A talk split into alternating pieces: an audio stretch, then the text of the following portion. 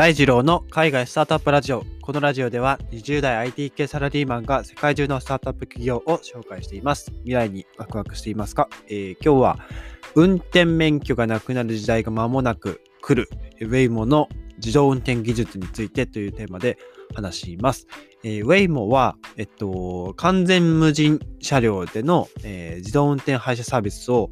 え提供しているということで、アメリカのアリゾナ州フェニックスで、えそういった実験、まあ、サービスを開始しているということで、えっと、まあ、この会社の Google 系列なんですよね。えっと、Google の自動運転車両プロジェクトとして始まって、今は、えっと Google のまあ親会社のアルファベットですね。アルファベットの子会社として、えまあ、活動をしているということで、えっと、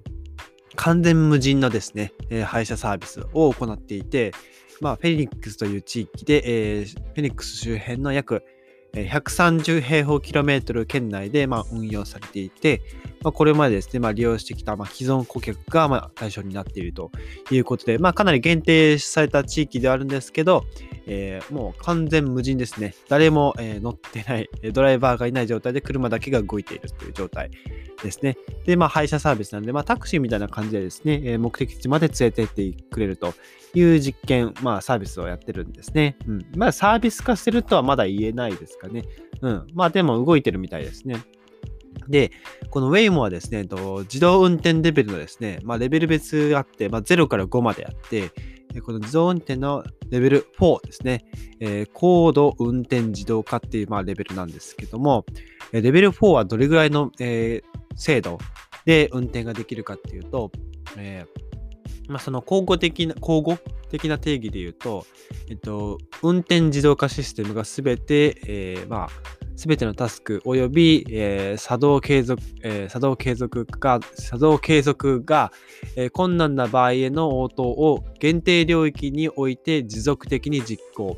えー作業継続が困難な場合、利用者が介入の要求に応答することは期待されないとされていると。うん、ちょっとこれだけじゃ何何言ってるかよくわかんないので、言い換えるとですね、あの一定の区域で、えっと、自動車専用の道路などの、まあ、走行する場所とか走行速度、天候などの環境とか、まあ、そういった一定の条件が揃った際に、ドライバーを必要としない無人走行を可能とするのがレベル4という感じですね。まあ、一定の条件下で、えー走ることができる、えー無人の、えー無人走行ができるというものがレベル4ですね。うん、もう人がいらないレベルに達していると。レベル3までは人がいるんですね。うん。まあ、イレギュラーな場合であれば、その、まあ、人がこう介入するということなんですけど、まあ、レベル3でもですね、基本的にあの、ハンズオフでですね、あの、勝手に走ることができるんですね。うん。で、えー今現在、ウェイモの配車サービスでは、まあ、その緊急時に備えた安全のための、まあ、ドライバーが、まあ、いないっていうことで、まあ、完全無人の車両を、ま、利用することができるということですね。で、ウェイモの、えっと、CEO のジョン・クラフシックさんは、えっと、完全無人車両の運用は、まあ、最初ですね、アメリカのフェニックスの周辺約130平方キロメートル、まあ、限定領域なんですけど、この領域をですね、まあ、どんどんどんどん拡大していくという話をしています。で、Waymo はですね、Apple とか Android のスマートフォンアプリからまあ利用料金を請求していて、アプリをダウンロードして、まあ、そこからあの、まあ、呼ぶみたいな感じなんですよね。で、えっと、この Waymo の広報担当によると、料金は乗車時間と距離によって、まあ、計算されるという話でございます。で、まあ、こういった形でですね、まあ、限定領域ではあるんですけど、完全無人の、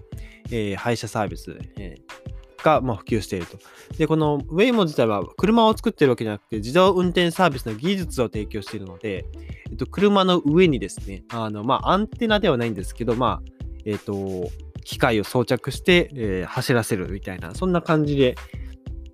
やってるんですね。はい。確か車両は今、クライスラーの車両を今、テストで使っているはずですね。うん。でですね、えーまあ、こういった自動運転、えー完全無人で動いていく世界は、まあ、現実となってきているわけですけども、まあ、結構明るい未来が来ているかと思いきやですね、とはいえですね、まあ、この自動運転ですね、まあ、この Waymo は今、現在自動運転タクシーと化してるんですけども、まあ、1回死亡事故とか起こすと、まあ、この風向きがガラッと変わる可能性は、まあ、十分にあるかなと思っていて、まあ、その過去にですね、あの、ライドシェアの、えっ、ー、と、ウーバーがですね、実証実験中にあの歩行者と死亡事故を、まあ、起こしたっていうことで、まあ、実験の中断を、まあ、えー、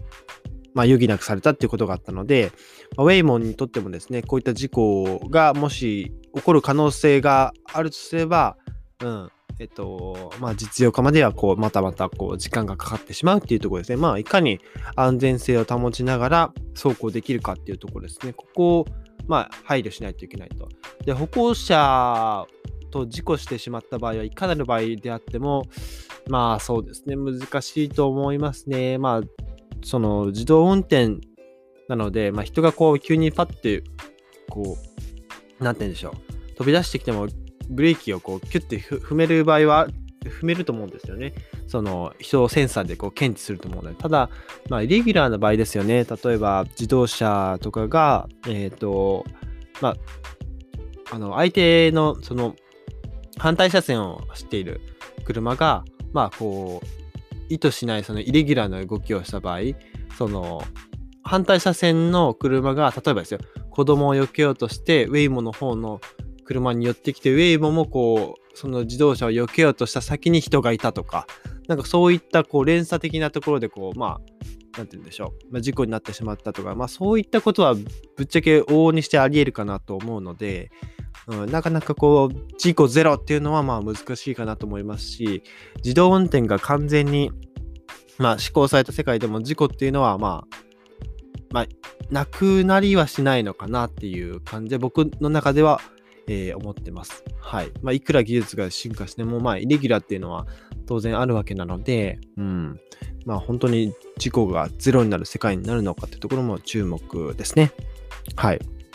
ということで、えー、まあ、日本ではですね、えー、まあ、自動運転、まあ、トヨタを筆頭にいろんな企業が今、自動運転模索している最中なんですけども、えっと、実はですね、あの、ホンダ、日本のホンダがですね、えー、自動運転のレベル3の自動車を、まあ、市販化をし始めているんですね、実は。えっとですね、2020年の11月にですね、えっと、自動運転レベル3の、まあ、指定を、まあ、国土交通省から取得したという発表をしていて、えー、レジェンドという、まあ、新しい新車にですね、レベル3の自動運転を搭載したモデルが出てくるということで、これが世界初の市販化になるそうです。で、レジェンド自体は、まあ、すでにもう売られてるんですけど、そのレジェンドの、まあ、上位互換ですね。レベルアップ、アップデートしたものが、あの、自動運転のシステムがついてるということで、えっ、ー、と、ホンダセンシングエリートっていう、まあ、技術を搭載している、まあ、レジェンドなんですけども、えっ、ー、と、まあ、どれぐらいの、まあ、レベル感で動くことが運転できるかっていうと、えっ、ー、とですね、まあ、普通に、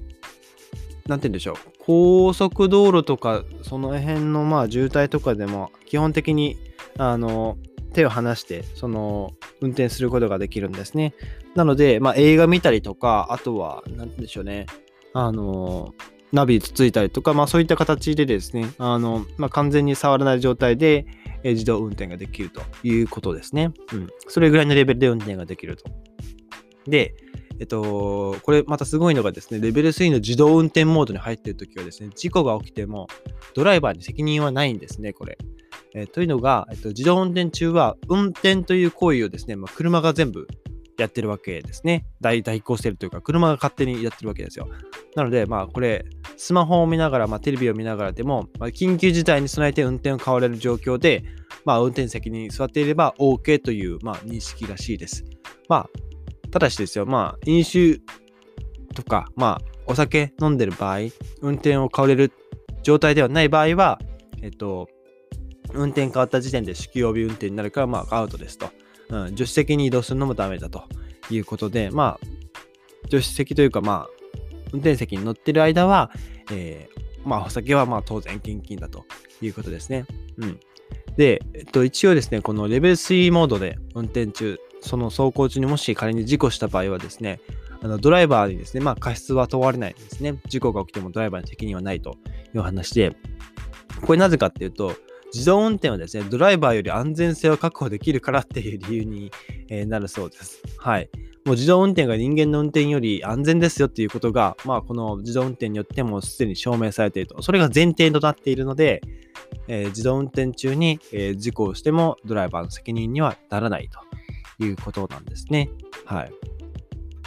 で、一応、ホンダの、えーと、このレジェンドですね。ホンダセンシングエリート搭載の車はですね、えー、今限定生産で100台を予定しているそうで、えー、いずれもリース専用となるそうですね。うん。価格は1100万円ということらしいです。はい。ホンダがいち早く、えー、市販化をしたっていうところで、えー、これがホンダセンシングエリート搭載の、え、レジェンドがですね、街中に見かけることがあるのかどうか、えー、注目ですね。はい。で、最後、ちなみになんですけど、レベル5になると、もうこれが完全自動運転ですね。常にシステムが全ての運動タスクを実施することができるということで、えっ、ー、と、まあ、ウェイモの、ウェイモの状態かつ、えっと、限定された地域ではないってことですね。いつでもどこでも自動で動く車がレベル5になってます。このレベル5を、えー、実現するのは、えー、どの自動車業界なのか、えー、テスラなのか、トヨタなのか、はたまたジェネラルモータースなのか、フォードなのか、えー、注目ですけども、えこういったちょっと自動運転ですね、えどんどんどんどん進化していってきてるので、もう運転免許取る必要はないんじゃないかなっていう時代が来てますね。はい。ということで、今日は改めて運転免許がなくなる時代が間もなく来る。え、ウェイモの自動運転技術についてご紹介させていただきました、えー、今日のエピソードが役に立った、いいなと思ったらぜひフォローよろしくお願いします。それでは皆さん素敵な一日をお過ごしください。バイバイ。